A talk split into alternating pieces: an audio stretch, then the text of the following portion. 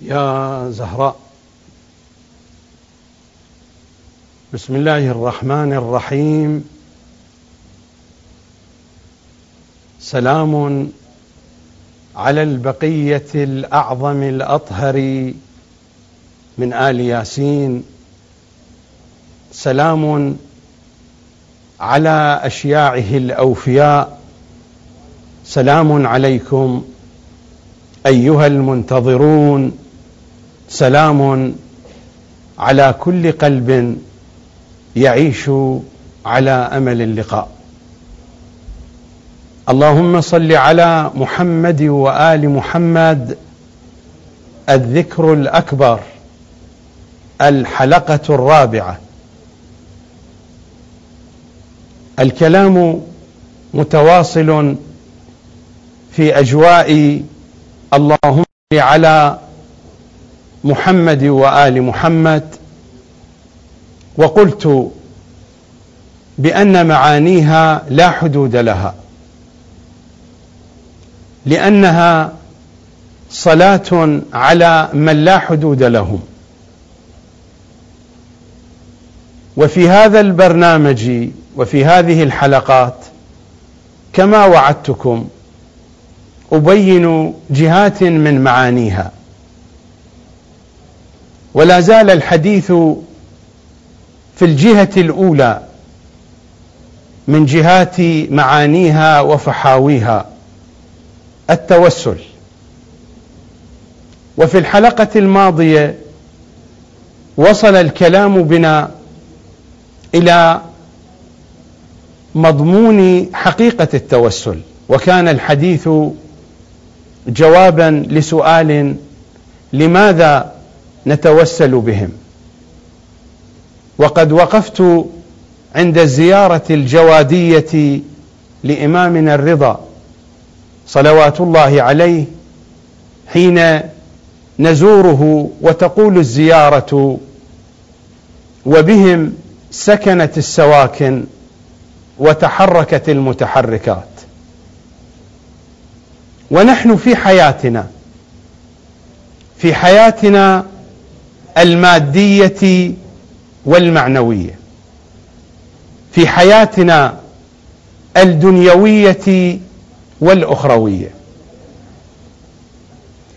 في وجودنا وفي بقاء وجودنا. في ضرورات معاشنا وفي حاجاتنا اليومية. بل في كل آن من آناتنا. نحن بين أمرين. إما أن نكون في حال حركة ننتقل إلى سكون وإما أن نكون في سكون فننتقل إلى حركة. وبهم سكنت السواكن وتحركت المتحركات. لذا نحن نتوسل بهم لأجل هذه الحقيقة ولأجل هذا المضمون ولا أريد أن أقف طويلا في هذه الديار فالحديث طويل طويل طويل. وغايتي أن أختصر المطالب وأن ألخص المعاني. في هذه الحلقة سأتناول جانبا آخر في موضوع التوسل. درجات المتوسلين. بعد أن مررنا على آيات الكتاب الكريم وهي تحدثنا عن التوسل. وألقينا نظرة خاطفة على الكتب المخالفة لأهل البيت. وجئت بنماذج من الأحاديث والروايات التي تتحدث عن التوسل. ثم انتقل الحديث إلى مضمون حقيقة التوسل ووصلنا إلى هذه النقطة في هذه الحلقة. درجات المتوسلين. المتوسلون بمحمد وآل محمد صلوات الله عليهم درجاتهم لا يمكن أن تعد وأن تحصى. درجاتهم كثيرة مراتبهم كثيرة وإنما تتباين درجاتهم وتتعدد مراتبهم بسبب تباين العقول وتباين المعارف وتباين النوايا وتباين سائر مكونات شخصية الإنسان. فشخصية الإنسان تمدها مجموعة غزيرة من العوامل. وهذه العوامل المكونة لشخصية الإنسان تختلف من شخص إلى آخر. وباختلاف بنية هذه العوامل تختلف النوايا وتختلف مدارج العقول. ومن هنا يأتي القانون الإلهي في يوم القيامة إنما يداقي الله العباد على قدر عقولهم. وما العقول إلا صورة لشخصية حاملها لشخصية المتزين بها. ومن هنا فدرجات المتوسلين كثيرة كثيرة كثيرة هي كثيرة بكثرة شخصيات البشر بكثرة شخصيات المتوسلين من أهل البيت بمحمد وآل محمد. ولكنني أجمل الكلام فأقول بأن المتوسلين بمحمد وآل محمد يمكن أن نصنفهم إلى مجموعتين وفي كل مجموعة مراتب ودرجات إلى ما شاء الله. المجموعة الأولى المجموعة الأولى هي المجموعة المتوسلة بمحمد وآل محمد في وصولها إلى حوائجها. والحوائج أنواعها وأنحاؤها كثيرة. حوائج الدنيا كثيرة. حوائج الآخرة كثيرة. حوائج النفس كثيرة. حوائج الفهم والتساؤل والفضول العلمي وطلب المعرفة كثيرة جدا. حوائج البصيرة والبحث عن الحقيقة والوصول إلى مدارج الكمال في القرب منهم كثيرة. الحوائج لا يمكننا أن نحصرها في قائمة أو في فهرست معين. الحوائج كثيرة. وشخصيات الناس كثيرة بتكثر مراتبهم الفكرية. ولكن هناك الكثير من المتوسلين بمحمد وآل محمد إنما يتوسلون للوصول إلى حاجاتهم.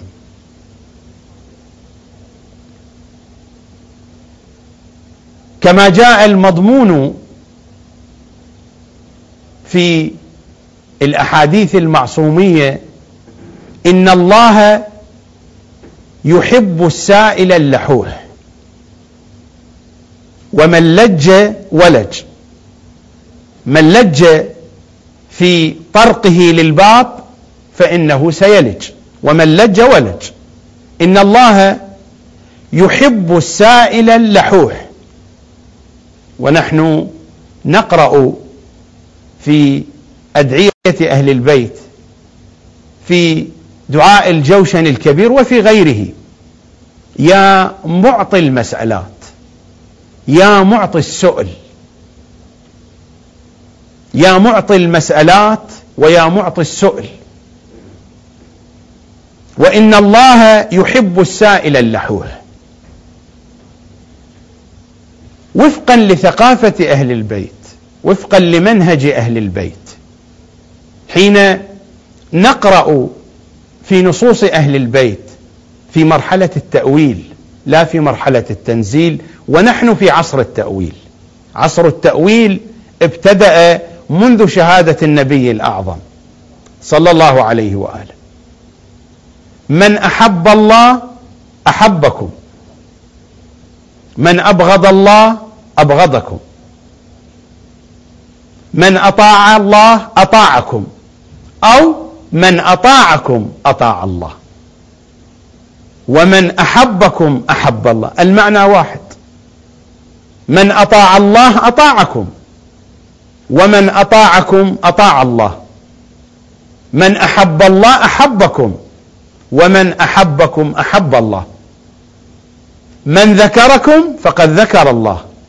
من اعتصم بكم من لجأ إليكم فقد لجأ إلى الله. من سألكم فقد سأل الله. من توسل بكم فقد توسل بالله. إن الله يحب السائل اللحوح هذا المعنى ينطبق بتمام معناه وعلى وجه الحقيقة على معنى التوسل بمحمد وآل محمد في كل صغيرة وكبيرة. هذه المجموعة الأولى. هناك مجموعة ثانية وتلك هي المجموعة التي علت واقتربت من محمد وآل محمد والتصقت بهم. المجموعة الثانية هي التي تجاوزت حد التوسل للوصول إلى الحاجات وصارت وسيلة لتنفيذ مرادهم. أليس لمحمد وآل محمد؟ خطة. هناك برنامج. هناك المشروع المهدوي الأكبر. من نبينا إلى إمامنا الثاني عشر. كلهم يعملون باتجاه هذا المشروع باتجاه دين الحق. هو الذي أرسل رسوله بالهدى ودين الحق ليظهره على الدين كله. من نبينا إلى إمامنا الغائب الشاهد صلوات الله وسلامه عليه كلهم كل المعصومين يعملون باتجاه دين الحق ليظهرون دين الحق. المجموعة الثانية هي التي تجاوزت معنى التوسل في الوصول إلى حاجاتها وجعلت من نفسها وسيلة لتنفيذ مشروعهم لتنفيذ مرادهم. ألا نقرأ في الأدعية وفي الروايات بأن للإمام حاجات وبأننا ندعو أن نوفق للسعي في قضاء حوائجه. فأي حاجات للإمام؟ أهي حاجات كحاجات عامة الناس؟ أم المراد من حاجاته صلوات الله وسلامه عليه هو هذا المشروع الإلهي الكبير. هناك حديث عن النبي صلى الله عليه وآله كلمة منقولة عن النبي فوت الحاجة أحب إلي من قضائها. فوت الحاجة في أي اتجاه إذا أردنا أن نطبق هذا المضمون في الذي نحن فيه. فوت الحاجة أن المؤمن يعرض عن حاجاته وإنما يتجه إلى جهة أخرى. فوت الحاجة أحب إلي من قضائها. في أي واد حين يكون المؤمن في هذه المجموعة لأن المجموعة الأولى وإن كانت متوسلة بهم صلوات الله عليهم لكنها في الحقيقة إذا أردنا أن ندقق النظر في أحوالها فإنها ناظرة إلى حوائجها فقط وصاحب الحاجة أعمى كما يقول صلى الله عليه وآله. صاحب الحاجة أعمى لا ينظر إلا إلى حاجته ولا ينظر إلا إلى الجهة التي ترتبط بها حاجته. حتى لو كان التوسل بمحمد وآل محمد في كل صغيرة وكبيرة ممدوحا وإن الله يحب السائل اللحوح لكن هذه المرتبة هي دون المرتبة الثانية التي أشار إليها الحديث أحب إلي من قضائها. وإنما تكون الأنظار والقلوب والعقول عودة إليهم بما هم هم من دون النظر إلى حوائجنا. حين يخاطب الإمام الحجة في دعاء الندبة يا وجه الله الذي إليه يتوجه الأولياء. يكون التوجه إليه إليه من دون سبب آخر. من دون حاجة من دون رغبة. وإن كان التوجه بالحاجات هو أيضا أمر ممدوح ولكنها مراتب ودرجات. أولياء أهل البيت مراتب ودرجات. وقلت قبل قليل بأن مراتب المتوسلين لا حدود لها. ولكنني أجملت الكلام في هاتين المجموعتين. المجموعة الأولى التي يعنونها الحديث إن الله يحب السائل اللحوح. والمجموعة الثانية التي يعنونها الحديث. فوت الحاجة أحب إلي من قضائها. إذا أردنا أن ندخل في غور هذه المضامين في غور معنى التوسل في هاتين المرتبتين. بينت قبل قليل بأن مضمون التوسل انطلق من هنا لأننا في حاجة في حاجة انتقال من حركة إلى سكون أو في حاجة انتقال من سكون إلى حركة. وبهم سكنت السواكن وتحركت المتحركات. ولذلك يكون التوسل مشتملا على معنى وهو معنى التسليم. هو نفس المعنى الموجود في الآية الشريفة. إن الله وملائكته يصلون على النبي. يا أيها الذين آمنوا صلوا عليه وسلموا تسليما. وسلموا تسليما هذه الآية في ثقافة أهل البيت. الأفق الأول فيها هو معنى التسليم وليس السلام. معنى التسليم. والإسلام كما في كلمات أهل البيت معناه التسليم. الأفق الثاني وسلموا تسليما هو السلام التحية. لذلك من يراجع كتب الحديث فينظر إلى كلمات المعصومين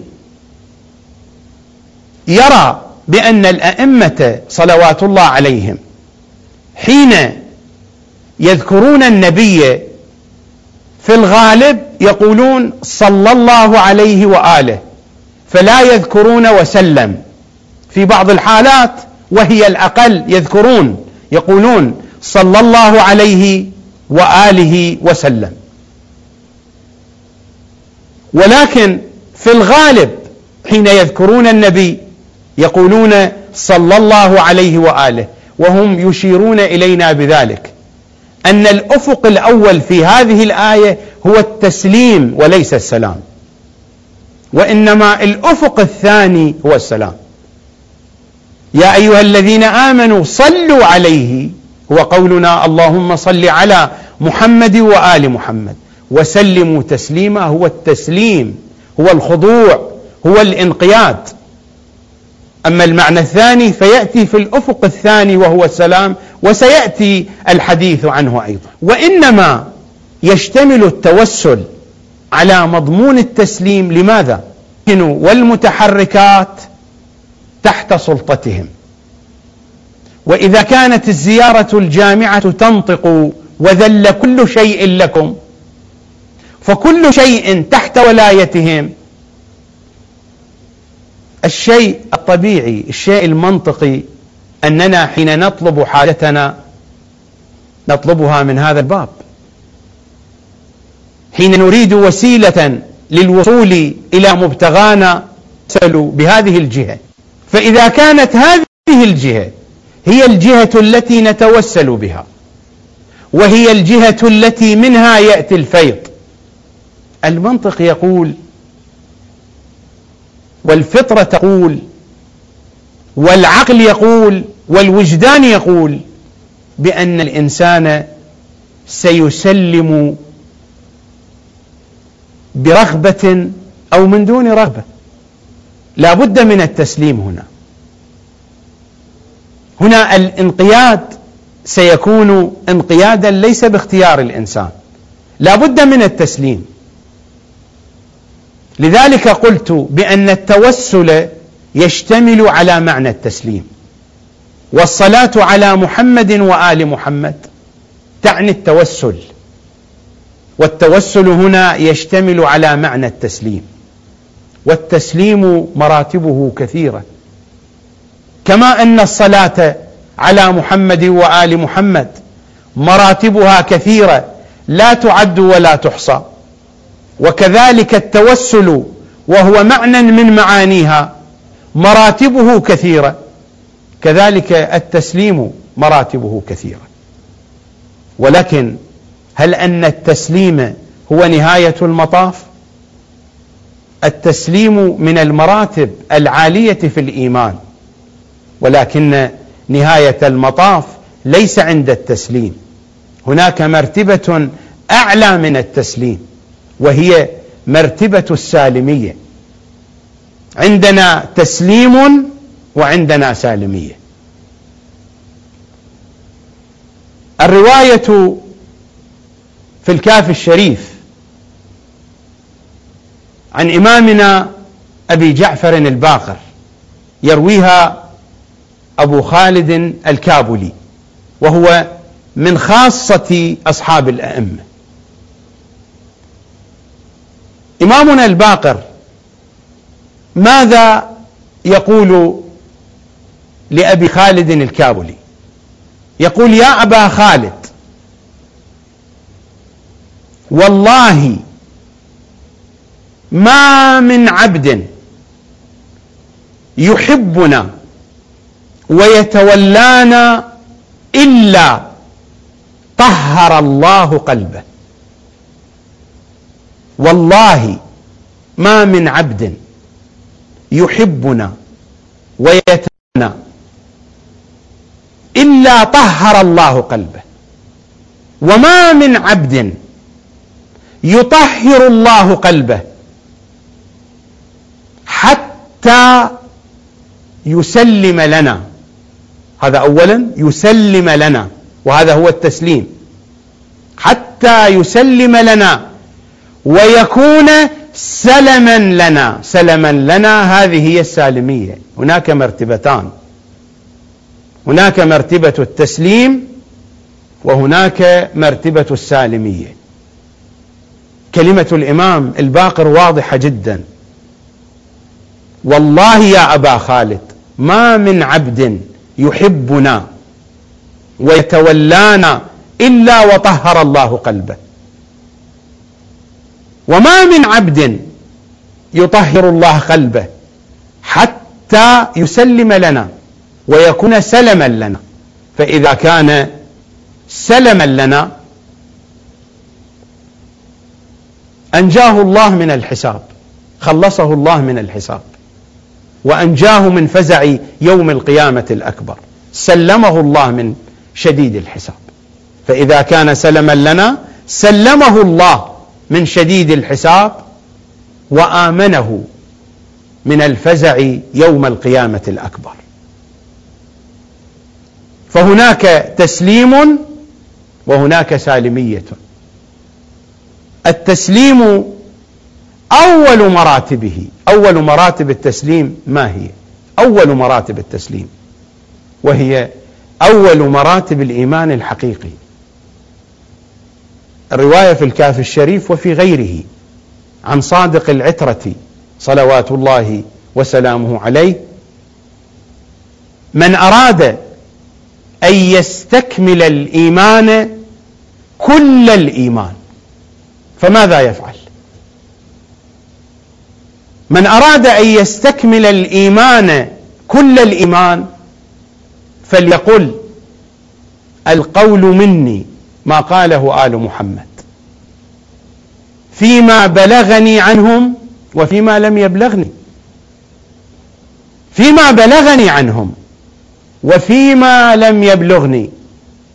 فيما أسروا وفيما أعلنوا. هذه أول درجات الإيمان. حين يقول إمامنا الصادق من سره أو من أراد أن يستكمل الإيمان كل الإيمان في مرتبته الأولى.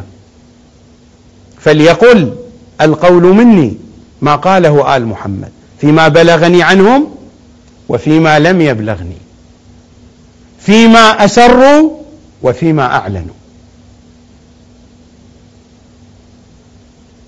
الرواية في الكاف الشريف. الذين يستمعون القول فيتبعون أحسنه الآية المباركة.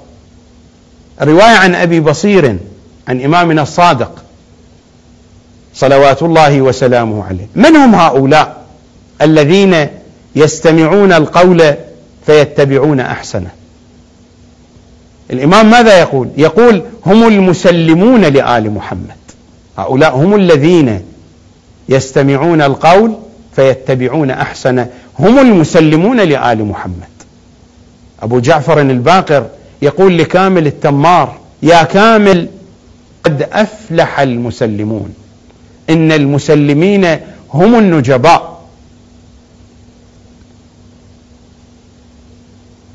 جميل ابن دراج وهو من خيرة أصحاب الأئمة ينقل عن الإمام الصادق صلوات الله وسلامه عليه إن من قرة العين التسليم إلينا.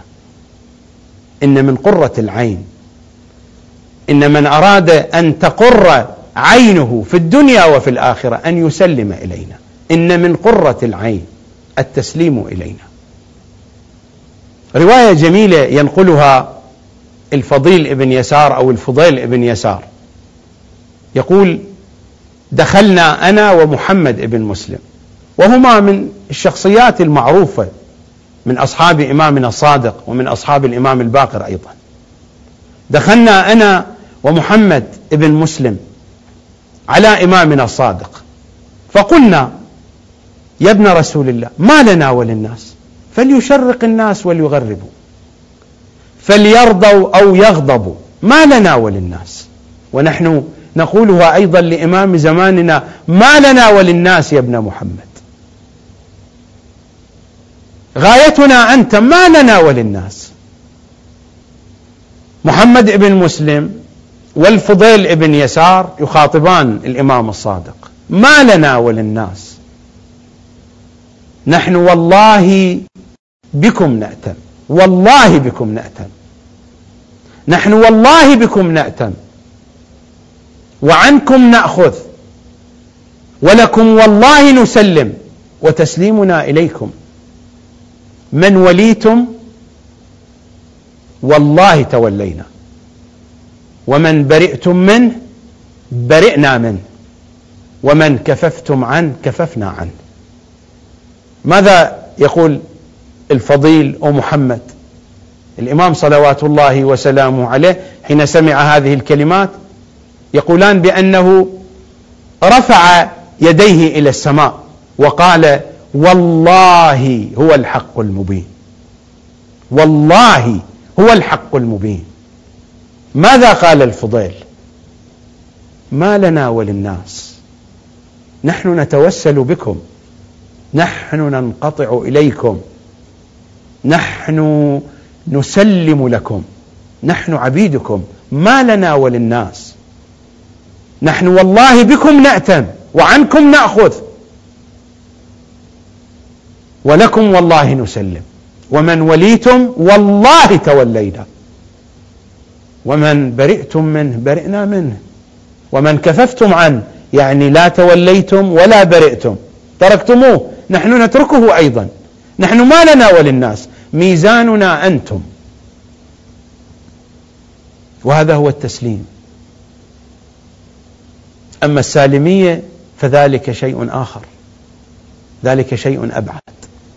السالمية إنها سالمية العقول لآل محمد وسالمية القلوب وسالمية العاطفة العواطف والنزعات والميول. يكون الإنسان ورقة بيضاء يكتب الإمام فيه ما يشاء في هذه الورقة. السالمية شيء آخر. حين نذهب إلى الكتاب الكريم نذهب إلى سورة الزمر. وفي الآية التاسعة والعشرين من سورة الزمر. ضرب الله مثلا. ما هو هذا المثل؟ ضرب الله مثلا رجلا فيه شركاء متشاكسون. ورجلا سلما لرجل. هل يستويان مثلا؟ يعني هناك عبد يملكه مجموعة من الأشخاص. أو حتى لو كان عاملا أو أجيرا. ولكن هذا العامل له أكثر من مسؤول. هذا الأجير له أكثر من مسؤول. المسؤول الأول يقول له اذهب شرقا. والمسؤول الثاني مختلف مع المسؤول الأول فيقول له اذهب غربا. والمسؤول الثالث يقول له ابقى في مكانك. والمسؤول الرابع فيه شركاء متشاكسون يستطيع أن يفعل شيئا. سوف لن يستطيع أن يفعل شيئا. وسوف يكون سببا لمشاكل المسؤولين أو لمشاكل سادته أو لمشاكل الذين يملكونه. سوف لن يفعل شيئا. وسيكون هو في حيرة تزداد حيرة لا يدري ماذا يصنع. هذا مثل لمن؟ لرجل شتتته الأهواء. ليس مسلما لمحمد وآل محمد. تعصف به الرغبات والنوازع تعصف به الدعايات والأفكار والأراجيف تعصف به الأقوال المختلفة يعبد الأصنام البشرية فيسجد لهذا الصنم ويتبع ذلك الصنم. رجل فيه شركاء متشاكسون. ورجلا سلما لرجل رجل سالم وكامل بتمام صحته بتمام عافيته وهو مطيع وتابع لسيده. فهو مرتاح من سيده وسيده مرتاح منه أتعلم ماذا ورد في الروايات في هذه الآية؟ عن الأئمة صلوات الله عليهم. قال رجلا فيه شركاء متشاكسون يعني فلان وفلان. الشيطان من جهة الدنيا من جهة الكرسي من جهة الأموال من جهة الأهواء والرغبات الجنسية من جهة الطعام والشراب من جهة الجهل الحسد البغضاء الحقد كل هؤلاء شركاء متشاكسون ورجل سالم لرسول الله. وفي الرواية علي وشيعته. شيعته هم سالمون لأئمتهم. ورجلا سلما للرجل. ذلك علي. أما رجلا فيه شركاء متشاكسون. علي هو يقول أنا عبد من عبيد محمد. الرواية في الكاف الشريف. أنا عبد من عبيد محمد. ذلك الرجل السالم لرجل. هو علي سالم لمحمد. فعلي فنى في محمد. حتى قال محمد صلى الله عليه وآله أنا علي وعلي أنا. وحتى قال علي أنا محمد ومحمد أنا صلى الله عليهما وآلهما الأطيبين الأطهرين. ضرب الله مثلا رجلا فيه شركاء متشاكسون ورجلا سلما لرجل. هل يستويان مثلا؟ الحمد لله بل أكثرهم لا يعلمون. وهذه هي السالمية التي أشرت إليها قبل قليل. إذا ذهبنا إلى زيارات أهل البيت وهي كنوز المعارف وهي كنوز الحقائق التي مع الأسف يتغافل عنها أو يغفل عنها أشياعهم. زيارات أهل البيت هذه النصوص الشريفة هي كنوز المعارف وكنوز الحقائق. إذا ذهبنا إلى زيارة الإمام الحجة صلوات الله وسلامه عليه ولنقرأ هذا النص. هذا النص في زيارة إمام زماننا صلوات الله وسلامه عليه يتحدث عن معنى السالمية التي أشرت إليها قبل قليل. الوقت ما يكفي لأن أقف عند عبارات هذا النص. ولكنني أقول لإخواني وأخواتي أن تبصروا في هذا النص. ماذا يقول هذا النص؟ فلو تطاولت الدهور في زيارة إمام زماننا صلوات الله وسلامه عليه. فلو تطاولت الدهور وتمادت الأعمار لم أزدد فيك إلا يقينا ولك إلا حبا وعليك إلا توكلا. الزيارة موجودة في مفاتيح الجنان. الزيارة التي أولها السلام عليك يا خليفة الله وخليفة آبائه المهديين. تأتي مباشرة بعد الزيارة المعروفة بزيارة آل ياسين في مفاتيح الجنان. مباشرة بعدها تأتي هذه الزيارة وفيها هذه العبارات. فلو تطاولت الدهور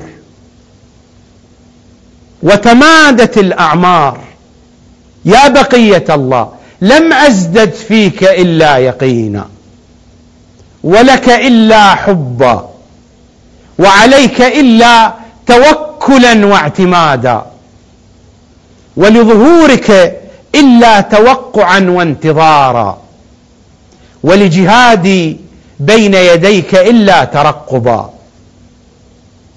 فأبذل نفسي وهذه هي السالمية في جميع الاتجاهات. رجلا سلما لرجل.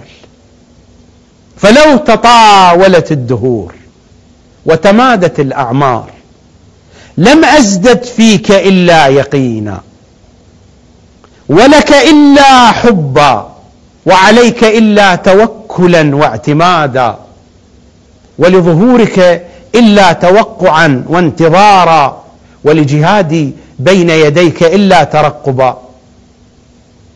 فأبذل نفسي ومالي وولدي وأهلي.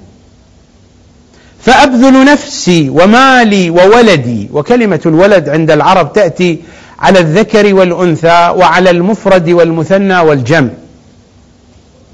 فأبذل نفسي ومالي وولدي وأهلي وجميع ما خولني ربي بين يديك كله أبذله بين يديك. والتصرف بين أمرك ونهيك بكلي بروحي بجسدي بعقلي بمالي بأسرتي بكلي فأبذل نفسي ومالي وولدي وأهلي وجميع ما خولني ربي بين يديك. والتصرف بين أمرك ونهيك أنا سلم لك. أنا واقف بين الأمر والنهي. أنا في حال التصرف بين أمرك ونهيك كما تشاء. هذه أمنية نحن لسنا كذلك. نحن نتمنى نحن نحب الصالحين وليس منهم. نحن نصف الصالحين وليس منهم. هذه أمنيات. نحن نتمنى أن نكون هكذا. هذا هو المطلوب منا. وإلا لا يصل الإيحاء في بعض الأحيان حين يتكلم المتكلم بشيء حسن. قد يكون هناك إيحاء عند المتلقي بأن هذا المتكلم يدعي هذه المعاني أو بأن هذا المتكلم يتصف بهذه الأوصاف. مصيبتنا لا المتكلم ولا المستمع هكذا. هذه هي مصيبتنا. نحن نحب الصالحين وليس منهم. فأبذل نفسي ومالي وولدي وأهلي وجميع ما خولني ربي بين يديك والتصرف بين أمرك ونهيك مولاي فإن أدركت أيامك الزاهرة وأعلامك الباهرة فها أنا ذا عبدك. مولاي فإن أدركت أيامك الزاهرة وأعلامك الباهرة فها أنا ذا عبدك المتصرف بين أمرك ونهيك. أنت صرفني أنت وجهني فأنا سلم لك. ما لنا وللناس. بك والله نأتم وعنك والله نأخذ يا ابن الحسن. ولك والله نسلم. ومن وليت والله تولينا. ومن برئت منه والله برئنا منه. ومن كففت عنه والله كففنا عنه. فها أنا ذا عبدك المتصرف بين أمرك ونهيك. أرجو به الشهادة بين يديك والفوز لديك. مولاي فإن أدركني الموت قبل ظهورك فإني أتوسل بك وبآبائك الطاهرين. ونحن نتحدث عن التوسل وهذا هو التوسل وهذه هي السالمية وهذا هو التسليم. وهذا هو التوسل. فإني أتوسل بك وبآبائك الطاهرين إلى الله تعالى وأسأله أن يصلي على محمد وآل محمد. فهذا هو التوسل. اللهم صل على محمد وآل محمد. هي التوجهة من جهاتها. هذه المضامين التي نقلتها لكم هي مضامينهم. والله هي كلماتهم. مولاي فإن أدركني الموت قبل ظهورك فإني أتوسل بك وبآبائك الطاهرين إلى الله تعالى. وأسأله أن يصلي على محمد وآل محمد وأن يجعل لي كرة في ظهورك ورجعة في أيامك لأبلغ من طاعتك مرادي. هذه عبقات من عبق المودة لمحمد وآل محمد. وهذه نفحات من عطر غالية الولاء لبقية الله الأعظم. هذه كلمات زياراتهم. وهذه ألفاظ تتشعشع نورا بمضامين حقائقهم صلوات الله وسلامه عليهم أجمعين. كلامهم نور وهم حقيقة النور وفناؤهم نور والتوسل بهم نور والصلاة عليهم نور. وما قولنا اللهم صل على محمد وآل محمد إلا قبس من نورهم صلوات الله عليهم. هذا في زيارة إمام زماننا. أما إذا ذهبنا إلى القول الأبلغ الأكمل. حين سأل السائل إمامنا العاشر علمني يا ابن رسول الله قولا بليغا كاملا. أقوله إذا زرت واحدا منكم. هذا هو دستور الشيعة. هذا هو الدستور الذي كتبه وجاءنا منصوصا عن إمامنا الهادي صلوات الله وسلامه عليه. فماذا تقول الزيارة الجامعة الكبيرة؟ في مقطع من مقاطعها يمثل هوية الشيعي. إذا كنت شيعيا فهذه هويتك. إذا كنت تبحث عن هويتك أيها الشيعي فهذه هي هويتك. هوية الشيعي التي بينت في الزيارة الجامعة هذه مقاطع منها عبارات منها. أشهد الله وأشهدكم. أشهد محمدا وآل محمد. أنت تخاطبهم. أنت تخاطب إمام زمانك. أشهد الله وأشهدكم أني مؤمن بكم وبما آمنتم به. يا آل محمد كافر بعدوكم وبما كفرتم به. مستبصر بشأنكم وبضلالة من خالفكم. موال لكم ولأوليائكم. مبغض لأعدائكم ومعاد لهم سلم لمن سالمكم وحرب لمن حاربكم محقق لما حققتم مبطل لما أبطلتم مطيع لكم عارف بحقكم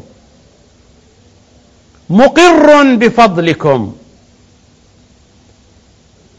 محتمل لعلمكم.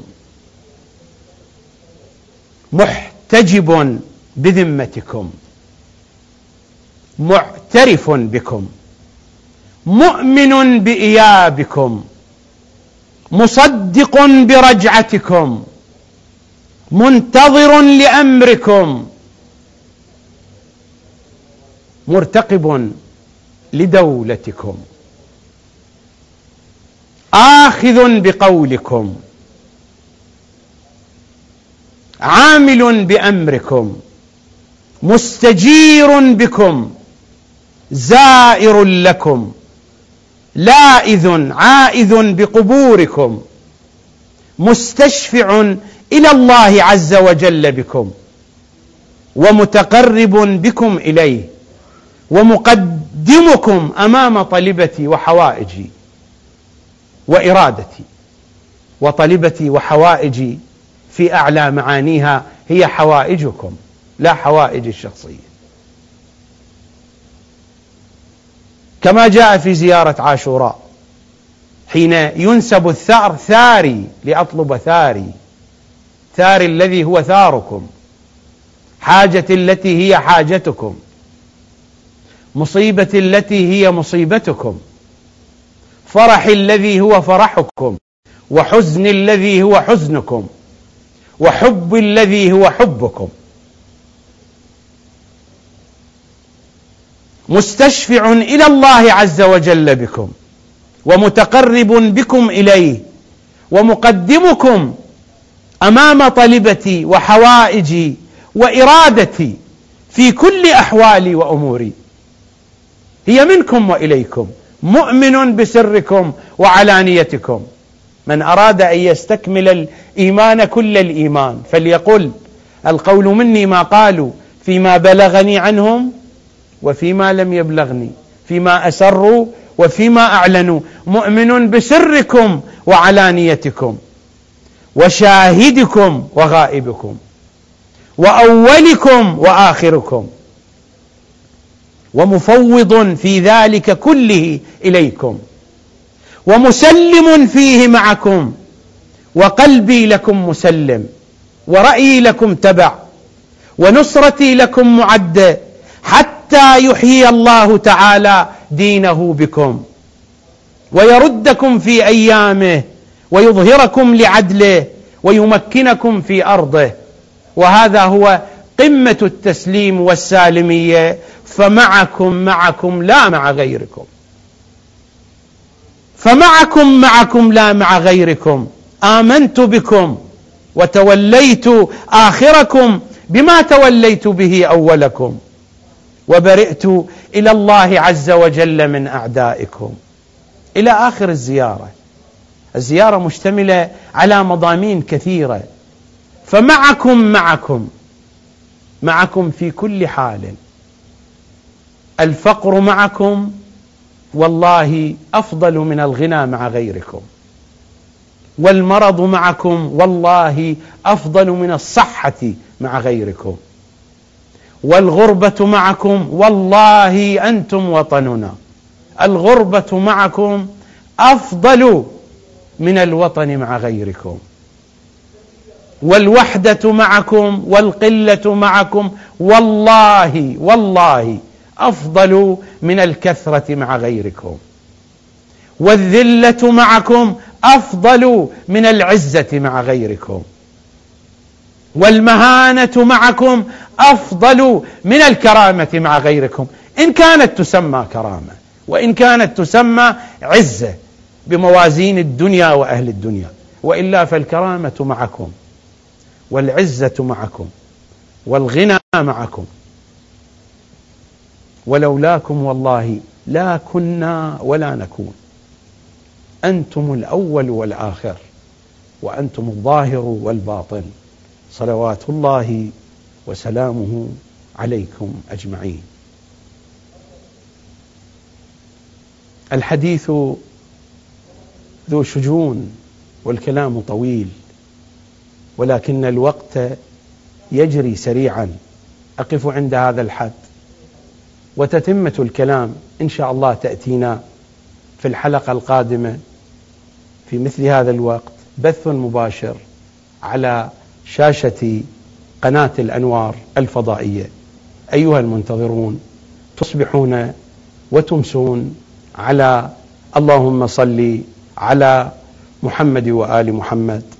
وأختم حديثي ب اللهم صل على محمد وآل محمد في أمان الله.